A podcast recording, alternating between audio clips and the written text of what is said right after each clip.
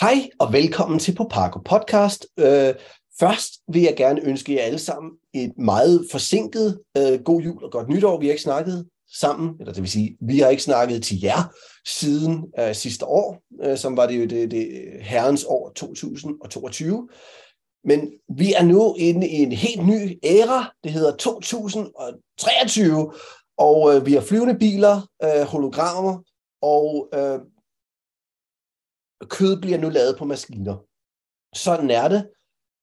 Det her, det er afsnit 52, og med os i dag, der har vi selvfølgelig, udover selvfølgelig mig, der har vi jo også Anders, som på forhånd, der skal vi lige sige, hans stemme er en lille smule hæs, men det er bare fordi, han har festet for meget. Hej Anders. Hej. Yeah, I wish. Og jeg altså, udover at være fuld af forhåbninger for det her år, så ved jeg ikke, Anders, hvad har du af forventninger? Jamen til 2023. Jeg håber på et eller andet tidspunkt at blive fri for den her forkølelse, men sådan mere gaming-relateret måske, så ser jeg det faktisk som potentielt et af de bedste år i lang tid. Og det siger man jo måske lidt for ofte, men lige i år, der har vi trods alt så mange store titler fra alle tre, og også på PC. At, hvis man sådan tager en række, ikke? Og vi har Starfield som den helt store Microsoft-titel, der kommer i år. Vi har fra Nintendo-siden Breath of the Wild 2, det hedder Tears of the Kingdom, kan det passe? Det hedder, jeg kedede mig så meget over forgængeren. Det hedder... Tears of Asmus, måske? Ja, jeg var ved at godt nok ved at græde, men lad os se. Sidste gang, jeg har... Det er faktisk... Tears of the Kingdom, du har ret. Ja, og så har vi selvfølgelig på Sony-fronten. Ja. Final Fantasy 16. Som jo også er en eksklusiv titel, som jeg personligt glæder mig rigtig meget til. Så har vi Baldur's Gate, som indtil videre er PC-eksklusiv, tror jeg nok. Baldur's Gate 3. Jeg har spillet... Jeg er en af de der rent faktisk købte Early Access til fuld pris. Ja. Jeg kunne ikke lade være. Du er sådan en PC Master Race. Nej, men jeg er kæmpe fan af Baldur's Gate, så jeg kunne, og jeg er stor fan af Larian Studios, som har lavet det. Deres Divinity-serie er ret fed, og jeg glæder mig rigtig meget. Jeg har så ikke spillet det i et stykke tid nu, fordi jeg simpelthen bare venter på, at nu må de godt komme med den endelige udgave. Ja. Og så har vi sådan af titler, der kommer flere steder. Hogwarts Legacy, som jeg må blankt erkende. Jeg kan ikke lide hende, der har skrevet bøgerne, men spillet ser jeg meget frem til. Jeg overvejer sådan, jeg ved, nu vil jeg ikke afbryde dig, eller det vil jeg sådan. Jeg vil have den her joke ind. Ja, kom med den. Fremtiden, ligesom med Minecraft, så vil vi jo så i fremtiden mene, at Harry Potter-serien også blev skrevet af Hatsune Mikko. Jeg er enig. Enig. Hun har lavet meget. Call of Cthulhu har jeg også hørt, hun har stået bag i sin tid.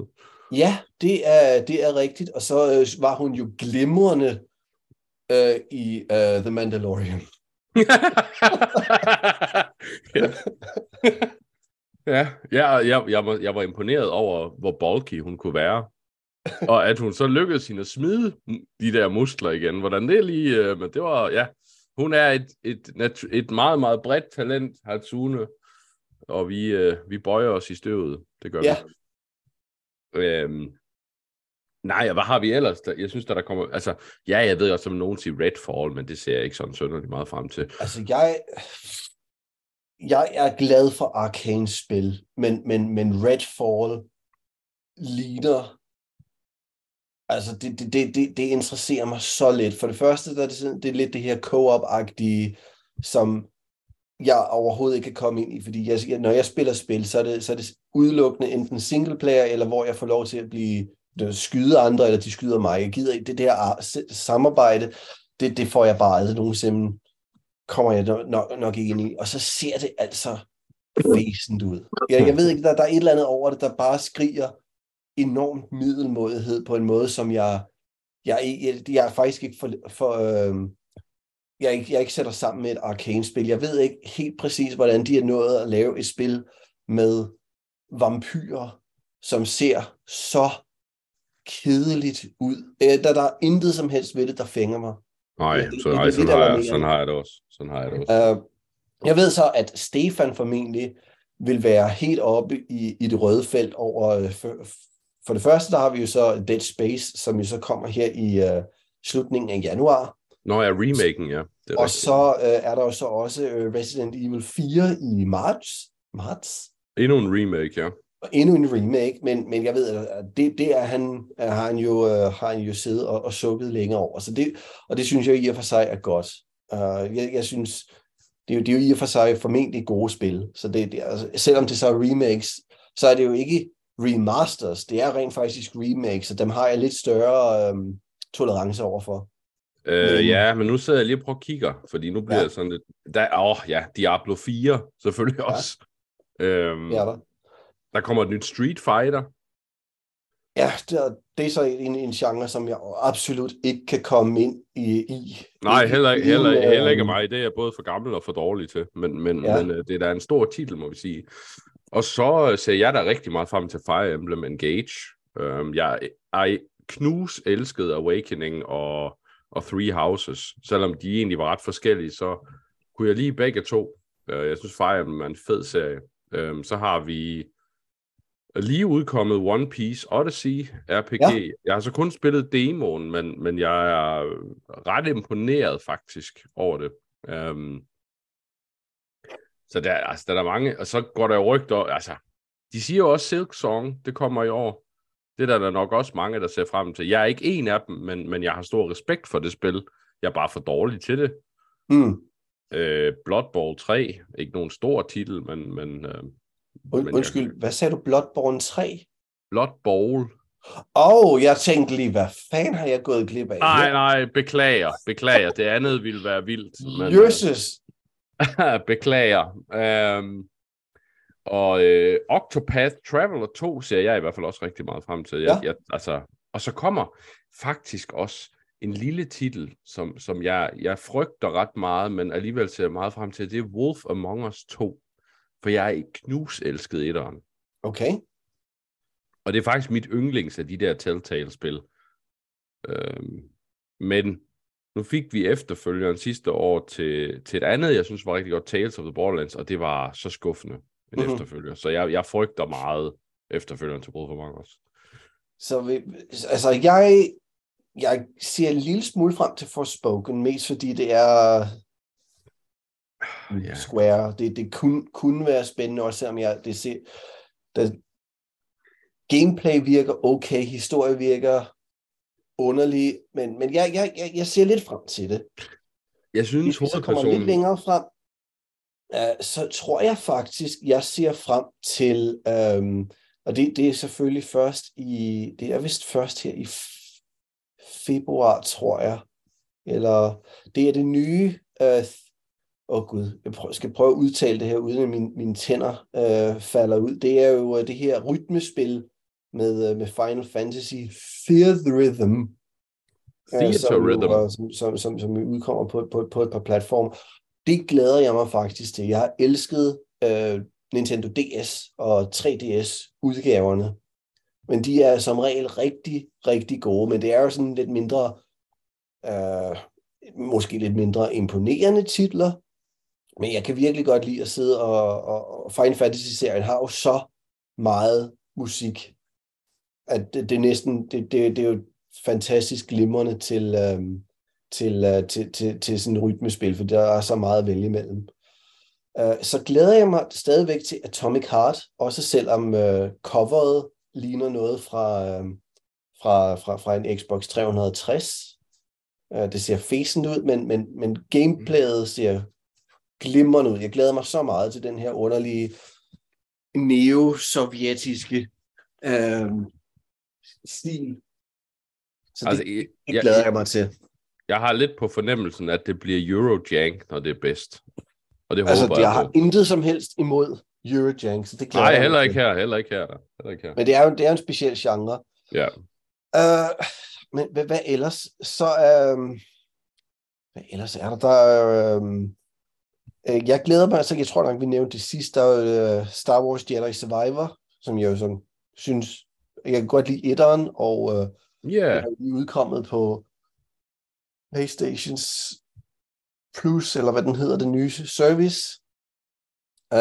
Så tror jeg, der er et spil, som jeg faktisk ikke har nogen som helst forventninger til, men jeg vil gerne nævne det alligevel. Suicide Squad Kill the Justice League.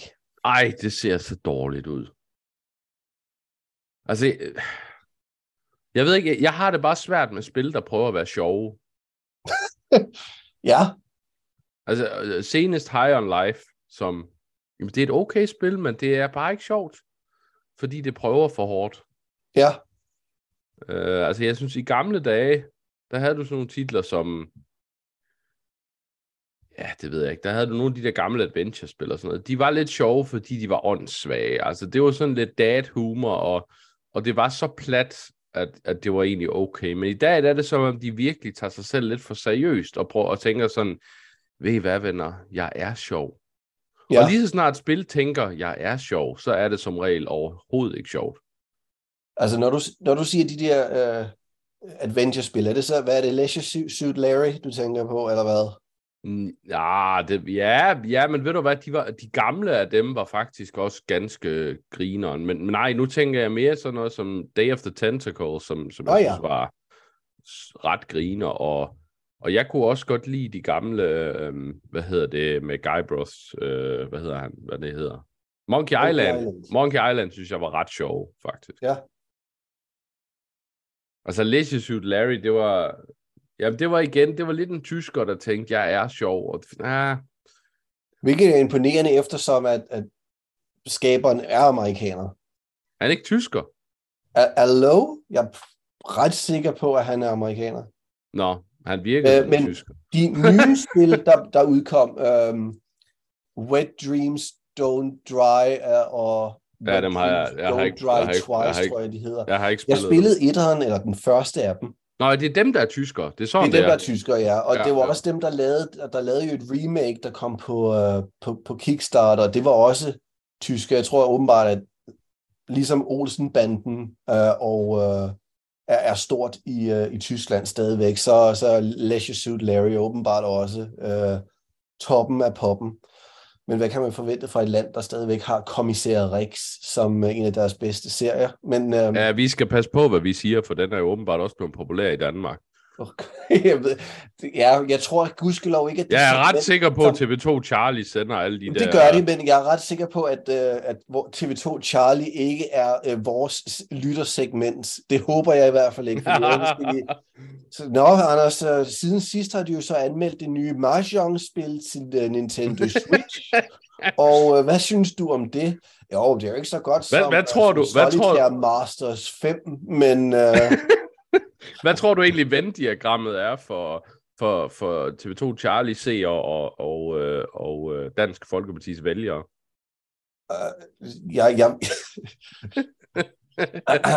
Det er jeg ikke helt sikker på, men hvis vi siger, i stedet for Dansk Folkepartis vælgere, så siger noget i stil med, hvad for nogle spil, så er det sådan noget som de der spil, der bliver... Online bingoer.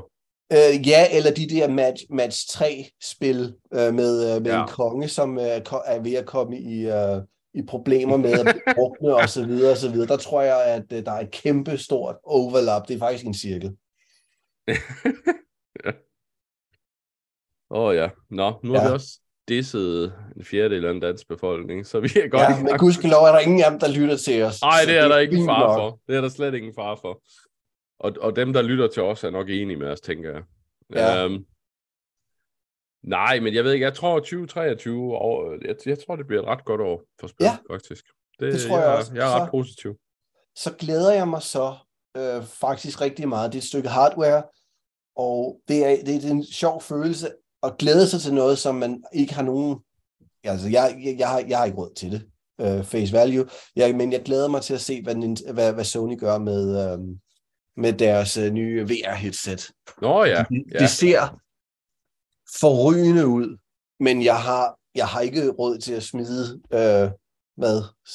kroner, eller hvad det nu er, på det. Nej. Nej, altså det, jeg er også nysgerrig, vil jeg sige, på hvad det bliver til. Ja. Men nej, jeg må også sige, prisen den er... Men altså, jeg har svært ved at bebrejde Sony, fordi med det hardware, der sidder i den, så er det et high-end... Altså, jeg tror, det er svært at sælge det billigere med de ting, der sidder i det. Det er bare ikke noget for mig. Altså, det er ikke... Så vild er jeg ikke med VR, og jeg har også svært ved at argumentere over for mig selv, hvorfor jeg skal give så meget på noget, der i bedste fald vil være perifreret. Altså, det er jo ikke noget, der kommer til at være det, jeg vil fokusere primært på med mine spil. Det vil altid være en sideting, føler jeg. Mm. I hvert fald der, hvor vi er nu med VR, der er det jo ikke det, der er fokus. Nej, det er rigtigt. Det er rigtigt. Ja, men ja, jeg har også høje forventninger sådan set til året i år. Og så ved jeg ikke, om du har, inden vi sådan går virkelig i kød med, hvad vi har spillet siden sidst, så ved jeg ikke, om du har lyst til at, sådan på spilindustriens vegne, om du har lyst til at lave nogle nyhedsforsæt, fordi vi har nogle indbyrdes her på Poparko, som kommer på hjemmesiden, så snart jeg kan nås mig sammen til at gøre det. Men lad os, på spilindustriens vegne, er der noget, hvor du siger, at det her, det vil vi gøre? Ja. Vi vil arbejde lidt mere på, at online-oplevelsen i spil skal være mere velkommen for nye spillere og for kvinder og for folk, der er nystartede. Og for generelt skal det være en mere velkommen oplevelse. Jeg synes, det er... Vi har nogle spil som League of Legends og Dota og Overwatch. Den slags spil, som... Ja, eller World of Warcraft kan som jeg nævne, for den sags skyld, med den oplevelse, jeg havde i går, som er noget bizarre, men det kan vi komme ind på senere. Jeg savner lidt, at spilfirmaer følger Square, faktisk, lidt i hælene, og slår hårdt ned på folk, der ikke kan opføre sig ordentligt. Mm. Altså i Final Fantasy 14 har... Det er jo efterhånden sådan en offentlig hemmelighed, at det har et fantastisk community, og det er utrolig velkommen for nye spillere, men det hænger også lidt sammen med, at de vitterligt har gjort en ret intensiv indsats, og at der er sådan en nærmest nul-tolerance-politik omkring, hvordan man tærer sig over for andre. Altså sådan noget som, nu for dem, der har spillet MMO'er i flere år, altså sådan noget som damage meter. Det er jo sådan et add-on, du kan hente, hvor du så kan se, hvem der har gjort mest skade på bosserne. Og det er jo en måde, reelt mening med, det er jo egentlig en måde, at man kan måle for sig selv, og en guildmaster, en guild kan måle i et raid. Ligger vi, hvor vi skal, eller skal vi træne lidt mere på vores rotation, og få trykket knapperne i den rigtige rækkefølge? Men hen over årene er det jo blevet et værktøj, som folk bruger til at slå hinanden i hovedet med. Og i Final Fantasy, der er det simpelthen, altså for første, så må du reelt ikke installere det. Du må godt have det, og det er ikke noget, du bliver banet for at have, hvis du bruger det til egen brug. Men hvis du bare linker stillingen i chatten, jamen, så bliver du banet. Altså det... og jeg synes egentlig, det er rart, fordi ja, det er fint, at der er konkurrence, og det er fint, at der er kamp om at være de bedste i verden. Der er brug for sport, også i gamingverdenen. E-sport er en fed ting, synes jeg. Men vi skal også passe på nogle gange, at folk... Altså, vi skal også huske, at folk skal have lov til at kunne hygge sig med et spil. Og det skal være sådan, at jamen en random dungeon i et MMO, eller en random kamp i en MOBA, det skal ikke være liv og død. Altså, du behøver ikke gå berserk og smadre din skærm og kalde dine medspillers møder og diverse ting, bare fordi, at det andet hold var bedre end jer. Så, og der synes jeg, at spilindustrien skal være bedre til at opdrage spillerne. Fordi nogen vil sige, at det er jo spillerne, der er problemet. Ja, men det har virket i Final Fantasy, og så synes jeg lidt undskyldningen er væk. Altså kvæg, vi kan se, men altså hvis man er hård nok, så virker det. Så det synes jeg, det skal være nyhedsforsæt. Vi skal have det lidt sjovere med hinanden online. Okay. Det var meget wholesome, Anders. Det var meget sådan... Sorry. Ja, det ved jeg ikke. Jeg kan høre Paul Køller i baggrunden, så det er sådan lidt... Jeg er ikke helt sikker på, hvilken retning det her er taget, fordi jeg havde en rant om, at live service-spil forhåbentlig ville dø fuldstændigt, eller i hvert fald til en vis grad i år, og også en rant om NFT, metaverse-lort. Jeg tænker, at det kan være, at Square Enix endelig forstår, også selvom de endnu en gang har sagt, ja, det er fremtiden. Jeg håber, de vil, jeg ved ikke, falde ned i en elevatorskagt eller noget af den stil, og så kommer du her med din det verden ville være så meget bedre, hvis vi alle sammen bare var bedre ved hinanden. Og nu føler jeg mig fuldstændig sådan malplaceret ved at sidde og rante, så nu ved jeg ikke, hvad jeg gør med mig selv, Anders, ærligt talt. Jeg synes, du skal komme med en rant, fordi der sidder mange af vores lyttere derude og ved at brække sig over min udtalelse fra før, så de har brug for, at du kommer ind med en stor kniv og simpelthen bare slagter løs verbalt, så giv den gas, Asmus. Bare et eller andet, hvor jeg så sidder sådan, ved du, hvad jeg ikke, hvad jeg håber? Jeg håber, at faktisk et open world-spil også går hen og dør i år. Jeg kan godt lide for eksempel de her Assassin's Creed-spil, men de er for store. Jeg har spillet Assassin's Creed Odyssey, jeg har spillet Assassin's Creed Valhalla, eller hvad fanden det hedder, Ragnarok, hvad hedder det? Jeg kan ikke huske det, det er også lige meget. Jeg har spillet det så meget, og jeg er ikke engang halvfærdig med det.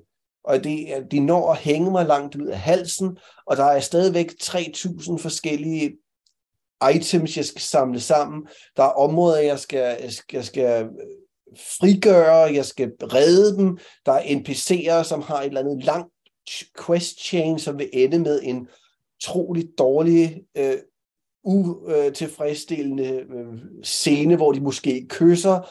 Jeg gider ikke flere open world spil, med mindre at de er koncentreret. Jeg sidder lige i øjeblikket, paradoksalt nok, og spiller et gammelt open world spil, Sleeping Dogs. Det er ærligt talt for mig et af de bedste spil. Det er ikke understøttet på Steam Deck, siger de, men det fungerer glimrende.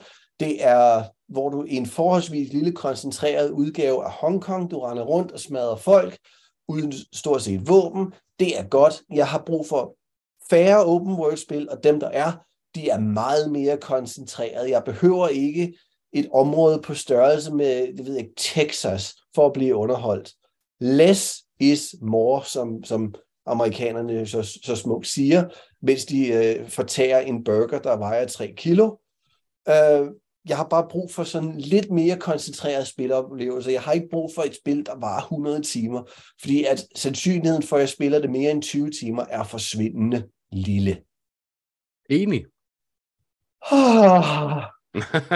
Det var godt.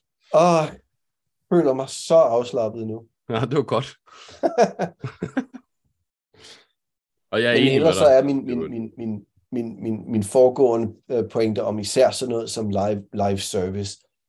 Det er rart at se, at stort set overalt i industrien, der har det lidt dårligt. Og selvom jeg godt kan lide Platinum, og jeg kan faktisk godt lide Square også, selvom de er fuldstændig åndssvage, når det kommer til NFT og så videre. Hvor var det rart at se, at Babylon Falls døde så hurtigt, og pinefuld en død, som det gjorde. Altså, det var en nyhed, der sagde, ja, der er 2 spillere online.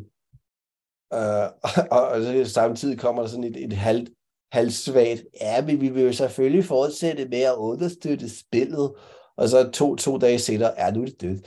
Og det er så rart at se. Ærligt talt, jeg forstår ikke, at det er taget så lang tid for spilindustrien at opdage, at de sådan set kannibaliserede sig selv ved at udgive 56 forskellige live-service-spil, som alle sammen kræver de der daglige logins og 6 forskellige currencies, som alle sammen kan tjenes på forskellige ting. Og igen, mindre af det. Hvis du laver et live-service, så fokuser på det, gør det godt, give folk noget værdi. Vi behøver ikke så mange. Det behøver du ikke. Det handler om. Det behøver du ikke, Asmus.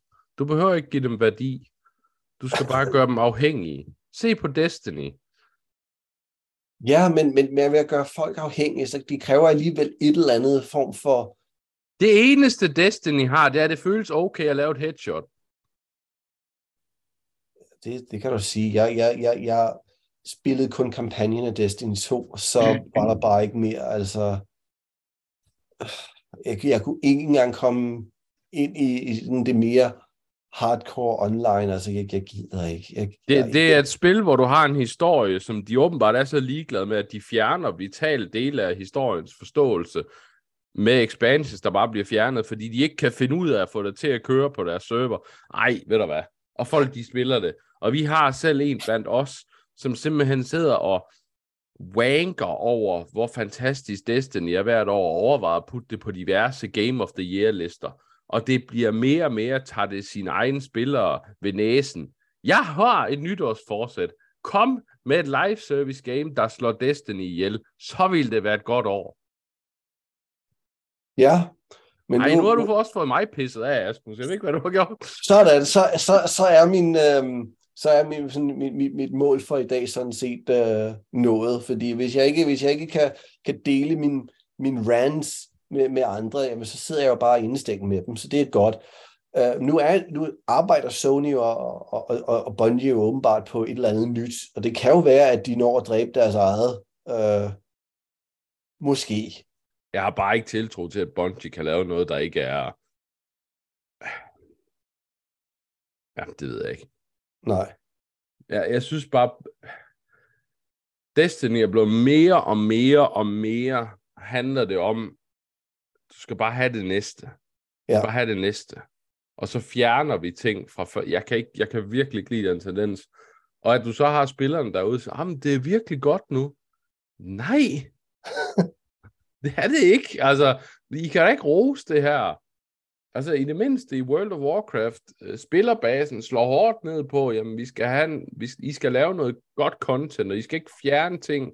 I skal fjerne de ting, der er predatory, og I skal tilføje, I skal lade det være op til spilleren. Destiny går i den modsatte retning, der spiller de klapper, ja, kom med det, bare giv mig flere items, der er lilla, så er det okay. Jeg skal bruge noget glitter. Ja.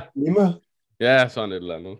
Et eller andet gøjl, som bare giver dig et eller andet transmog. Jeg ved ikke, hvorfor de ikke har lavet en Twilight crossover endnu, men ja.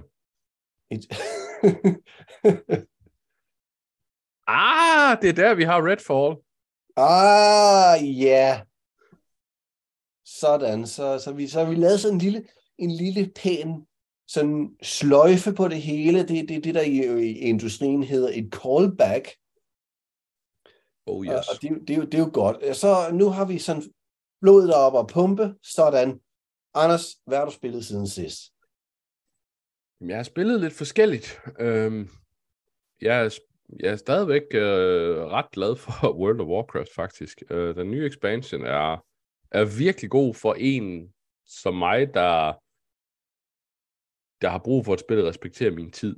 Altså, det tvinger mig ikke til, at jeg skal logge ind hver dag og gøre et eller andet eller noget. Jeg kan tilgå det, som jeg har lyst til. Lige nu har jeg mest lyst til bare at rende rundt og level forskellige characters, og det har de gjort sjovere end nogensinde før. Og man kan... Altså, noget jeg synes, det er de har haft i et stykke tid, men det fungerer især godt nu, synes jeg, det er noget, der hedder Chromie Time, hvor du så går hen til en NPC, og så vælger du, hvad for en expansion du gerne vil level i. Og så kan du egentlig starte fra meget tidligt i spillet, allerede fra level 10, så kan du starte med for eksempel at tage den expansion, vi lige har gået ud af Shadowlands, hvis man har lyst til at straffe sig selv. Så kan man vælge at level sin figur der. Og så siger han, nu har jeg spillet det nogle gange, jeg har aldrig, for dem der er nye, altså nu har jeg spillet WoW siden det udkom, men lad os nu sige, at du begyndte at spille WoW, og så siger jeg, ved du hvad, det der Wrath of the Lich King, det har jeg hørt meget om. Men så kan du vælge at level din figur i Wrath of the Lich King. Det synes jeg er ret cool. Altså, igen, callback til Destiny. I stedet for at fjerne ting, så lader man folk fejre lidt historien og de ting, der er kommet før. Og det synes jeg er ret fedt. Udover det, så har jeg spillet Pokémon Scarlet. Eller jeg spiller det på tysk, så Pokémon Karmesin. Og det var egentlig fordi, at jeg ville spille det sammen med mine børn, og min datter går på tysk skole, og så tænkte jeg, at det kunne slå sammen, og jeg havde hørt, at der var meget med. Men nu skal jeg forklare, hvorfor det måske var en dårlig idé. Men det kan jeg gøre i min anmeldelse af Pokémon Scarlet, som I får her på podcasten, og det kommer her.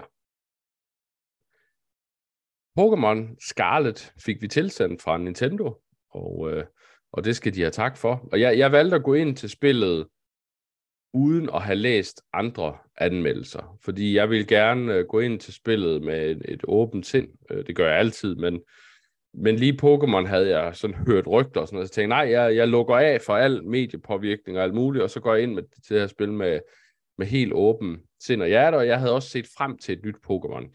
Ja, det lykkedes mig ikke at komme til at spille Legends Arceus, så jeg var faktisk ret meget klar til et nyt Pokémon. Det havde ved at være længe siden.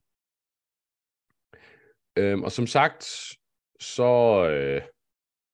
går min datter på tysk skole, så jeg tænkte, jeg kan slå to fluer med et smæk, hun går i første klasse, så hvis hun kan være med, så kan jeg spille det på tysk.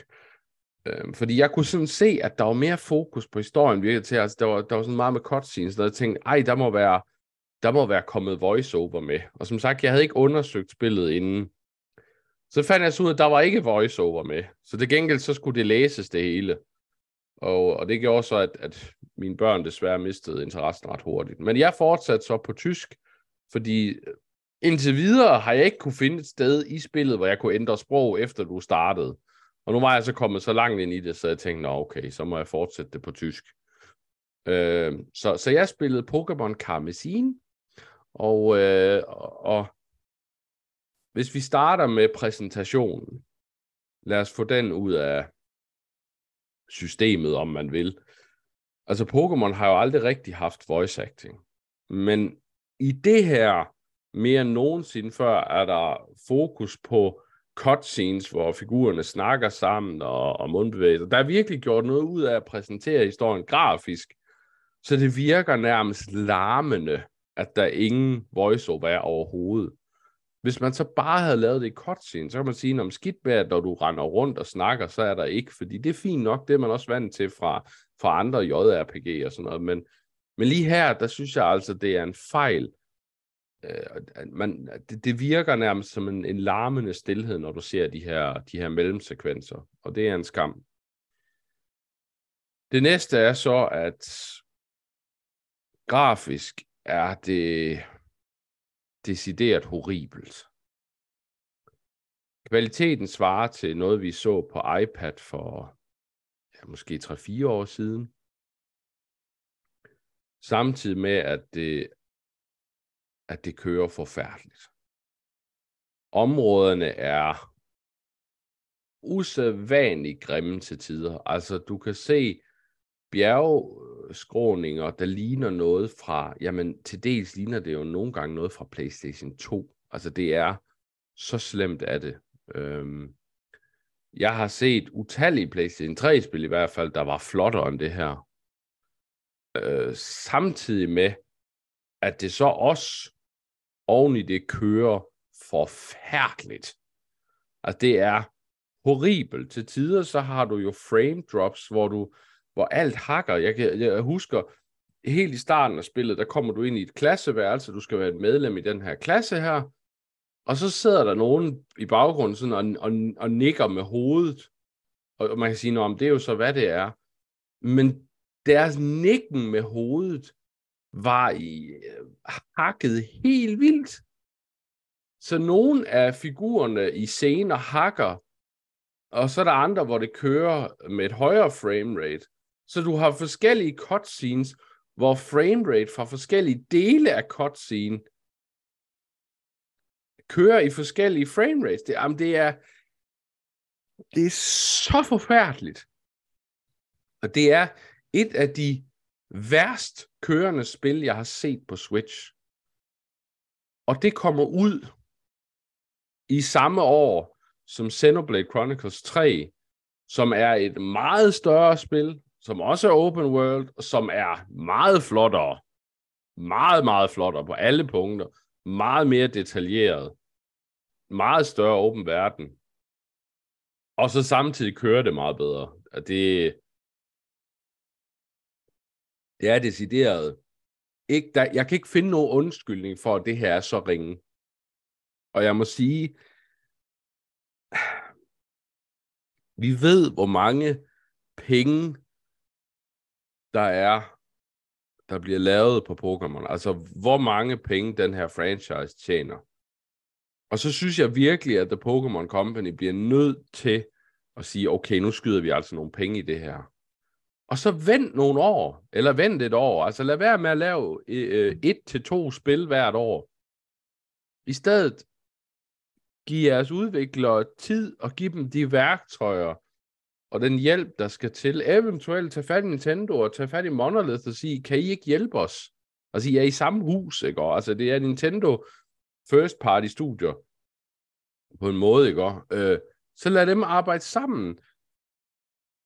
Og så tror jeg, man kunne lave noget virkelig specielt, fordi grundideen, og det kommer vi til, når vi kommer til gameplayet, er der. Altså, der er også positivt at sige om det her, men præsentationen er så ødelæggende for oplevelsen, at man mister gejsten og lysten. Og så samtidig, hvis så den åbne verden, den havde en masse at se, så kunne man måske leve med, men det er der ikke, den er så tom.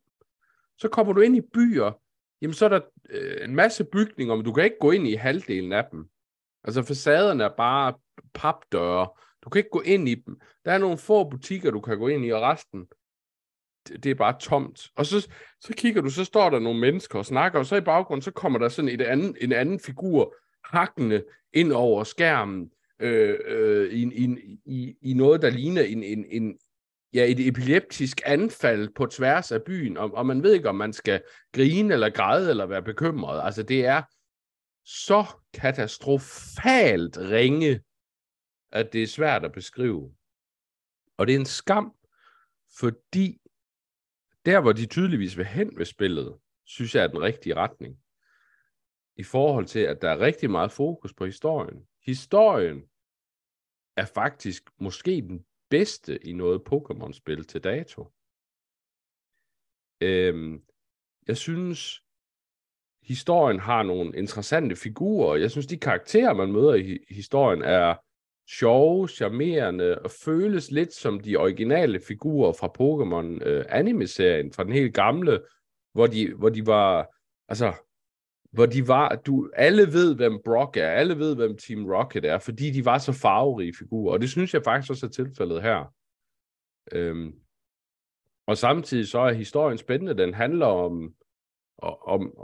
om nogle helt specielle legendariske Pokémon, og hvad der er sket med dem og sådan noget, og det fungerer virkelig godt. Og så samtidig er du på den her skole eller universitet, hvor du skal lære op, og hvor du er sammen med klassekammerater og sådan noget, og det, historien er der, idéerne er der.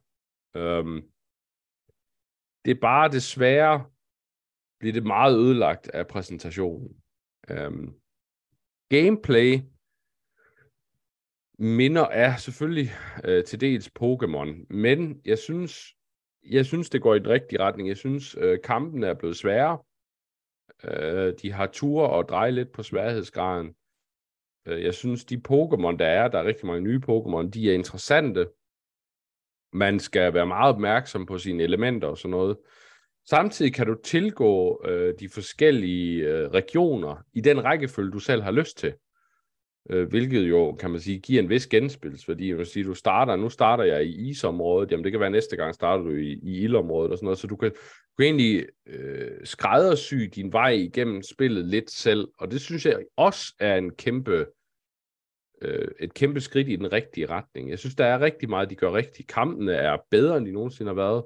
Også, du kan også spille sammen med andre online, og det, altså jeg synes, når man lige kommer så over Nintendo Onlines bøvl med at finde sammen med andre, så er det faktisk relativt lige til at komme ind og have de her kampe med andre, også i max level og sådan noget, både med og mod andre. Så det synes jeg faktisk fungerer rigtig godt, egentlig. Når det så er sagt, så er det stadigvæk Pokémon, men jeg føler, at det de vil med den åbne verden, hvor der er noget at lede efter og sådan noget, hvis bare man tog sig god tid, så kunne det noget. Altså, fordi det, jeg tror mange af os altid har ønsket os ud af et Pokémon-spil, var at få lov til at have lidt den der journey, som Ash han har. Og det kræver ikke en kæmpe åben verden. Du kan godt lave en mere lineær verden, men lave den, hvor der er en masse at udforske alligevel.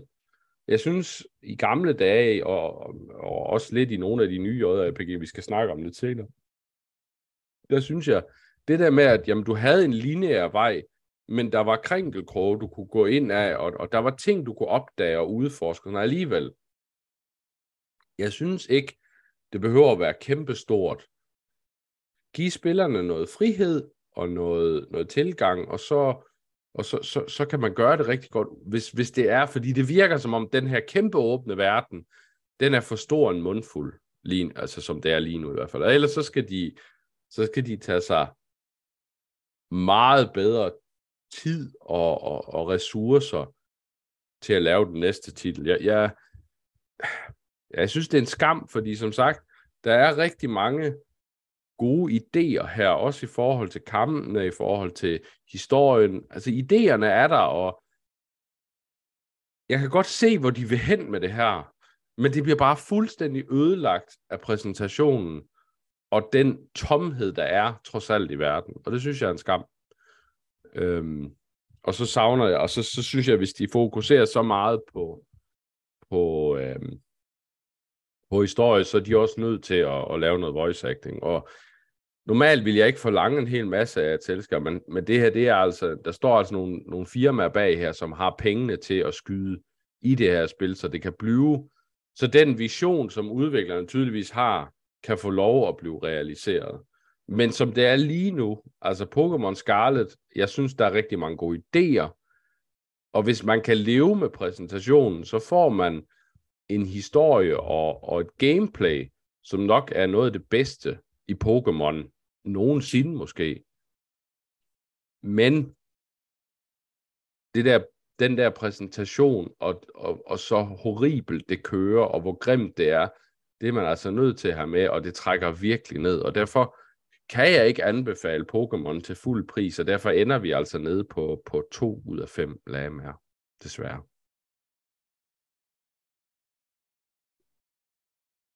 Ja, og det synes jeg er jo trist, fordi at Pokémon-serien, jeg synes, den har næsten konsekvent været god, men 2 udgivelser på et år har nok været mere, end hvad de kunne sådan ligesom gabe over. Og så tror jeg altså, du har helt ret i det her med historien. Jeg kunne godt lide animeen. Jeg elskede at følge Ash gennem alle de her eventyr, og jeg ville sådan set elske at se sådan en rigtig fuldbyrdet spiludgave af det, hvor man sådan bare følger en gut, eller gutinde, for den sags skyld, på et forholdsvis episk eventyr. Det behøver ikke at være open world som sådan, altså det kan være rigtig railroadet gennem verden, men hvis du bare har den her følelse af rags to riches, hvor man starter med en eller anden sølle, åndssvag ild-Pokémon, som kan intet kan, og så ender som mester, så har jeg ikke personligt brug for et plot om en ond organisation, der prøver at overtage verdensherredømmet, fordi der må være rigtig mange af dem i Pokémon. Altså de må være sådan, der må være en bygning bare fyldt med sådan en fagforening for onde firmaer, der prøver at overtage verdensherredømmet. Det er jo utroligt, de ikke render ind i hinanden. Sådan Team Rocket og Team Galactic, der render ind i hinanden ved sådan en vejkryds og siger, undskyld, det her, det er min dag. Nej, det er min, du har næste torsdag. Ja. Jamen det står i, altså...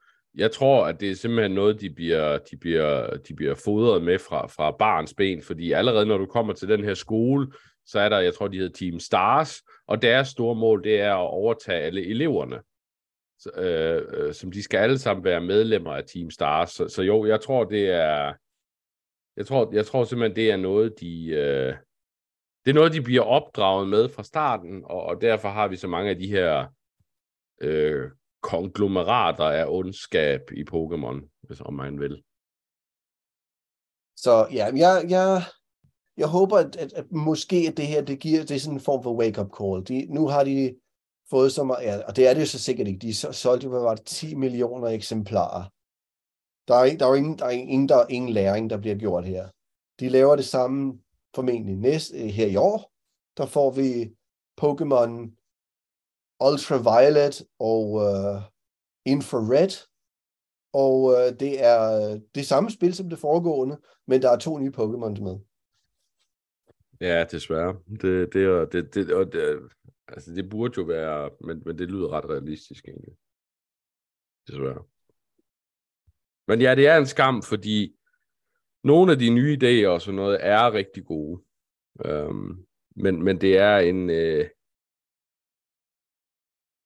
Lad nu udviklerne få 2 år, og så skyde en masse penge i det her, og så bed Monolith om at hjælpe jer. Så kan det godt blive rigtig godt, vil jeg sige. Ja, men lad os se. Det kan være, at det næste gang er bedre. Du snakkede om andre JRPGs, Anders. Hvad har du ellers brugt din tid med? Jamen, vi kan starte i det små. Jeg har spillet demoen til One Piece. JRPG'et, der lige er udkommet. Jeg kender til One Piece, men har aldrig set animen eller læst mangaen for den sags skyld. Men jeg tænkte, jeg prøver da lige demoen her, og det var ret sjovt. Altså, det føltes som et meget, meget klassisk JRPG, men med de her meget fjollede karakterer fra One Piece. Og det var virkelig fornøjeligt. Et overraskende godt kampsystem. Jeg synes tit, når vi har de her spil, der er bygget på anime-serier, så bliver det lidt noget skrald. Men det her, det var virkelig godt. Et rigtig godt turn-based kampsystem, og et flot verden, der var en flot 3D-realisering af animen.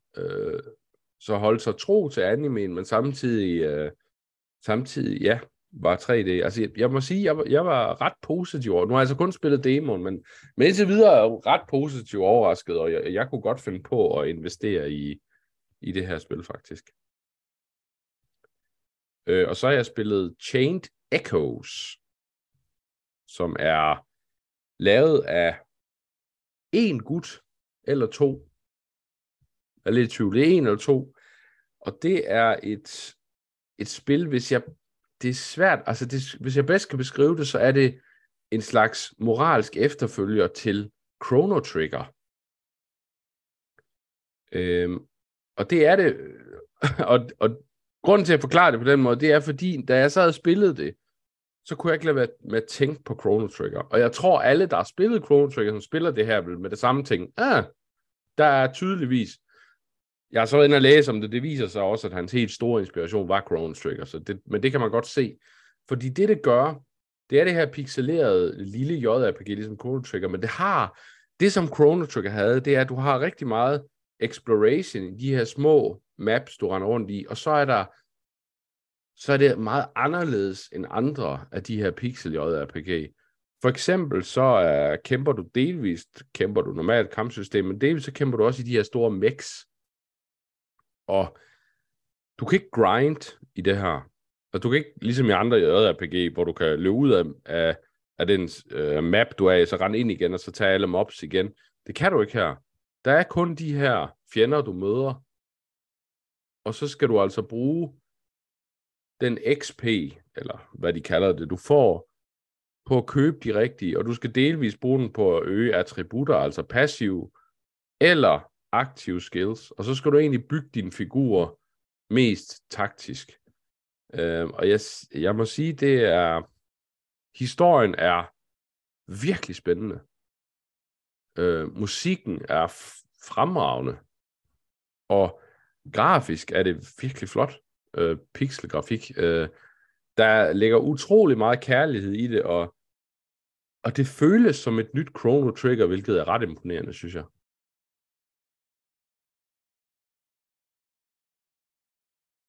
Så jeg vil sige, hvis man savner Chrono Trigger, eller har spillet det og var glad for det, og savner den type, så synes jeg helt klart, at man skal kaste over det. Det er heller ikke synderligt langt. Jeg tror, det er omkring 25 timer at gennemføre, hvilket egentlig er rart. Vi mangler nogle flere spil, der ikke tager 8 år en isvinter at gennemføre, synes jeg. Så det er...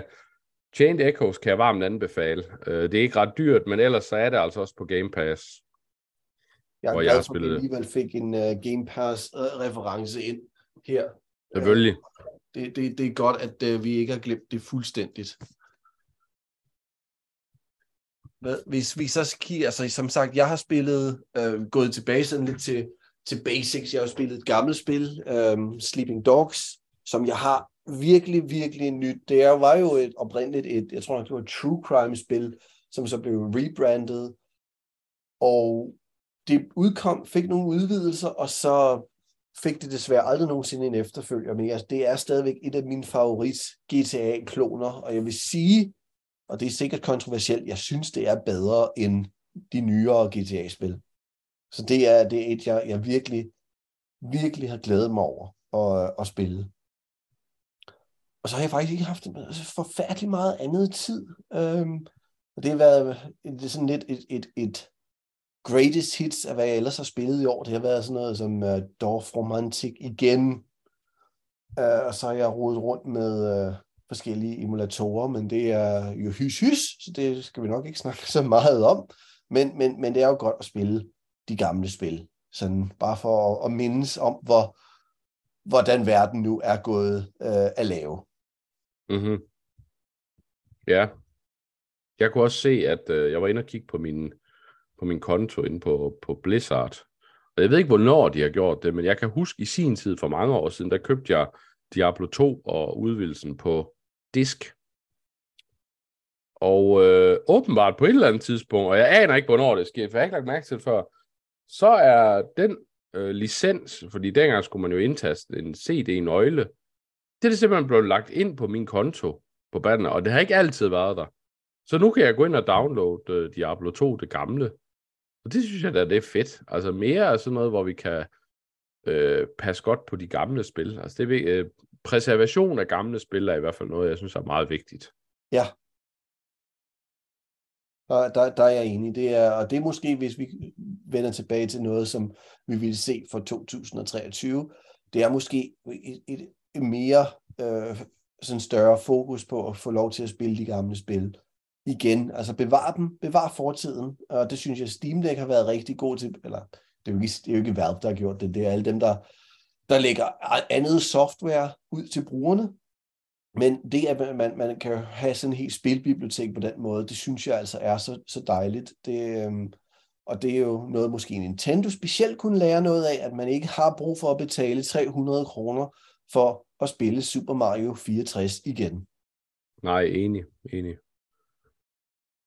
Så synes jeg så måske også er noget, PlayStation kunne arbejde lidt mere på, fordi du har den her premium-del af PlayStation Plus, som koster spidsen af en jetjager, og så når man ser de spil, der bliver tilføjet, det er jo hovedrystende. Altså, der er så mange fantastiske, klassiske PlayStation-titler, og de allerbedste, det er som om, de bliver ikke rigtig tilføjet, det forstår jeg ikke. Jeg tror, for at være djævelens advokat her, der er mange af de bedste, det er jo ikke Sonys egne titler. Det er jo noget, som de skal grave frem af sådan en rettighedsdynger, som det muligvis er sværere end... Men så må de jo betale for de rettigheder. Altså, hvor mange af de gode gamle Xbox 360-titler er der ikke på Game Pass? Altså, og der er der flere af dem, som jeg er... Altså, hvor der også må være noget med rettigheder, med musik og så videre, men så må de jo gribe i lommen. Altså, Når du har en altså, så kunne jeg måske forstå, hvis de sagde, nå ja, men de gamle spil, det har vi den billigste udgave af, men det er den dyreste, det er premiumudgaven af PlayStation Plus, du skal have, for at kunne spille klassikerne, så skal I også sørge for, at det er de rigtig store klassikere, der er der. Efter min mening i hvert fald. Så kom ind i kampen, det er dit kampråb til spillindustrien. Ja. Tag jer sammen for helvede. Ja, og så lav et nyt Heroes of Might and Magic, der ikke stinker. Ja, jeg glæder mig jo så. Jeg tror nok, at brætspilsudgaven udkommer i år. Den har været på Kickstarter af Heroes of Might and Magic 3. Ah, det ligner noget bag. Så firmaet bag har heller ikke den bedste ry, så... Jeg vil gerne se et nyt... Et Heroes of Might and Magic 3, men som en efterfølger. Altså, Songs of Conquest er virkelig godt, og er nok det nærmeste, vi kommer det. Men jeg kunne godt tænke mig at se... med splinter ny flot grafik og sådan noget. Giv mig et nyt et rigtigt Heroes of Might and Magic, med alle bells and whistles, men som føles som de gamle. Jeg ved ikke, om det er muligt overhovedet, men det kunne jeg godt tænke mig. Ja.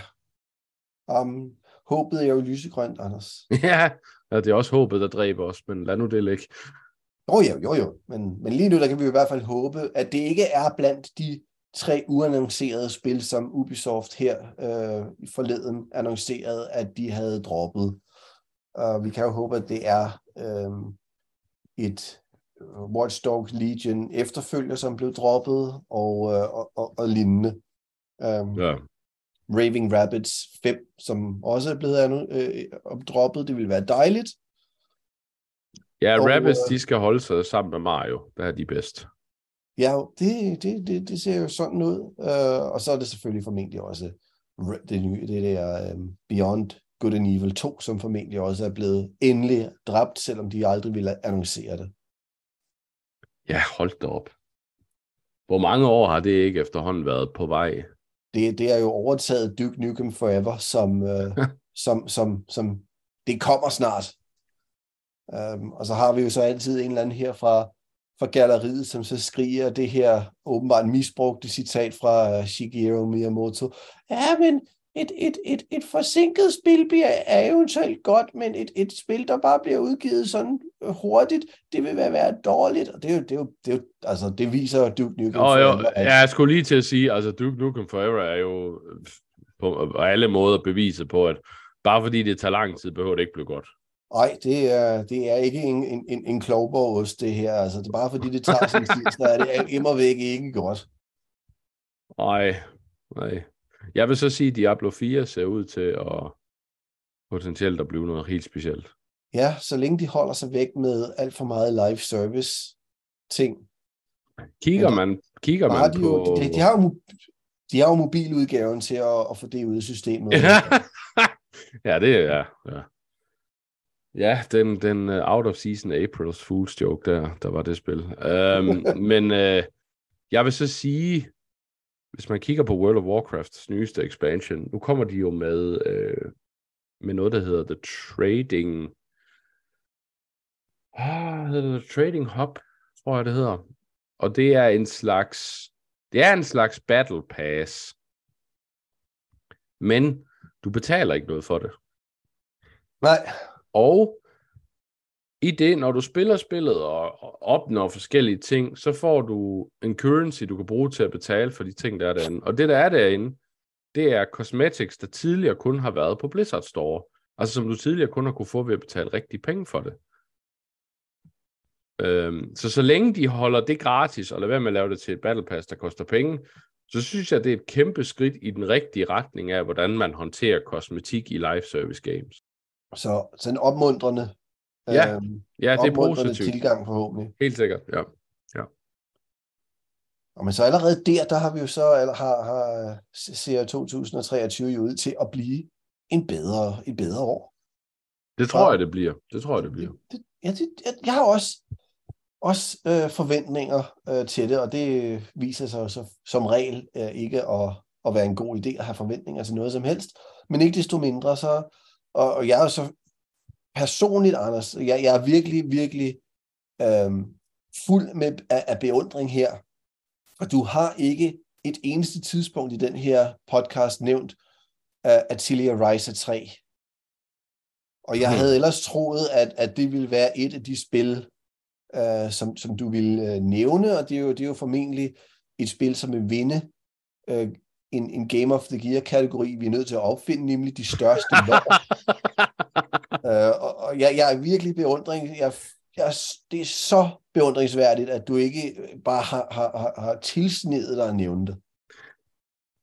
Jamen, jeg har altid været mere til Sophie i stedet for Ryza. Jeg er Team Sophie, må jeg indrømme. Og Atelier Sophie 2, som kom sidste år, var så fantastisk, at jeg har svært ved at se Atelier Ryza 3 toppe det. Og hvis det lykkes dem at toppe det, så står de med noget helt specielt. Sådan, jamen så må vi jo vente og se det. Og er man til lår, så skal man helt klart spille det. Ja.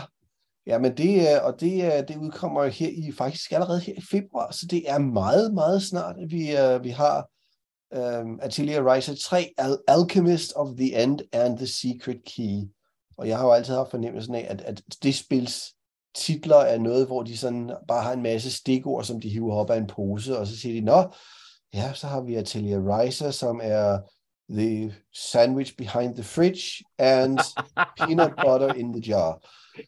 Ja, det skulle man tro, men når man så kommer igennem historien, så finder man, okay, der er en mening bag galskaben. Men jeg har en lille udfordring til dig så. Okay. Hvis vi får en kode til Atelier Ryza 3, så er det dig, der skal anmelde den. Så er det mig, der skal anmelde det, jamen dog. Fordi jeg føler, jeg er ene forkæmper for den her serie, som simpelthen er så hyggelig, og som fortjener flere fans. Og jeg er sikker på, at hvis du prøver det, så vil du også blive betaget af den. Så... Ja, altså, jeg har faktisk både Atelier Ryza 1, 2 og Sophie 2 også downloadet og installeret på min PlayStation. Jamen, du har aldrig prøvet dem. Ikke nået så langt til at... Jeg tror, jeg spillede en halv time af Ryza 1, og så jeg ved ikke, der var vist nogle nøgler, som blev sådan dinglet. Jeg synes, du skal starte med Sophie 2, så, fordi det er... Der gjorde de selv med Alchemy-delen lidt nemmere, og lidt mere beginner-friendly. Det er et rigtig godt sted for nye spillere at starte, så jeg synes, du skal starte med den. Men ved du hvad, så vil jeg prøve at gå i gang med det, og så hvis vi får en Ryza 3, jamen så prøver jeg så at tage livgreb med det. Spændende. Vi burde også tvinge Michael til det, men det kommer nok ikke til at ske. Ja, vi kan jo bare påstå, at det er et eller andet. Vi donerer penge til projektet. Og siger, nå Michael, vi har fundet sådan et nyt spil med, det ved jeg ikke, vold eller et eller andet. Og så, vi har fundet et spil, hvor du kan få lov til at skyde et Microsoft-logo i 3 timer straight. Det her er en ny kopi af vi som hader Game Pass. Nej, hvor er det godt. Tak skal I have, drenge. Og der er et får, der stripper ved siden af. Gud. Ja, men ved du hvad, det bliver så, det bliver jo nødt til at... Eftersom, at han formentlig ikke lytter til den her podcast. Det gør han ikke. En overraskelse til næste gang. Han ved slet ikke, hvordan han downloader en podcast-klient, så det... Ja, men det skal jeg nok love, at hvis vi får en kode til det, så skal jeg nok prøve at gøre mit bedste for at sprede det gode budskab. Det næste spil, der udkommer sådan lige om lidt, det næste spil, hvor du sådan siger, jeg glæder mig virkelig meget til det. Hvad er det næste spil, hvor du sådan virkelig er hyped?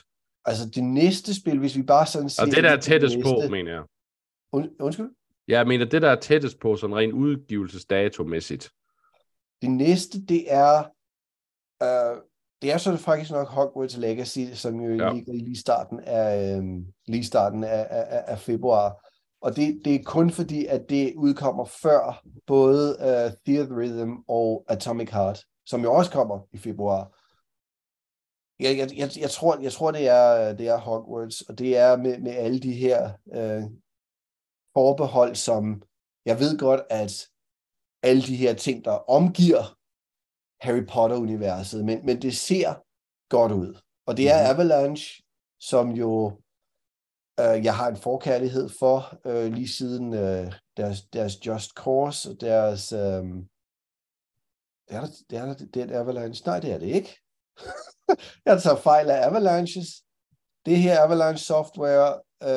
og jeg tænker på Avalanche Studios, det er jo sjovt nok. Avalanche Software har jo lavet fantastiske spil som Rugrats in Paris the Movie. Ja, de har ikke lavet nogen store titler før. Zack and the Power of Juju, Little og hvad skal vi ellers? Du skal ikke kigge på deres liste, fordi så bliver du deprimeret. Det ser godt ud. Vi håber det bedste. Vi håber på det bedste. Og hvad med dig, Anders? Er det det samme? Nej, det er Fire Emblem Engage, som kommer lidt før. Sådan. Men så er der noget at se frem til, og jeg tror med det her sådan, bare et håb om de næste par uger, så tror jeg, at vi nok siger tak for den her gang. Det er jo en fornøjelse at have dig med her, Anders, til vores podcast. Selv tak. Og endnu en gang, så ønsker vi alle derude et lidt forsinket godt nytår, og så ses vi og høres vi med næste gang i Poparko Podcast.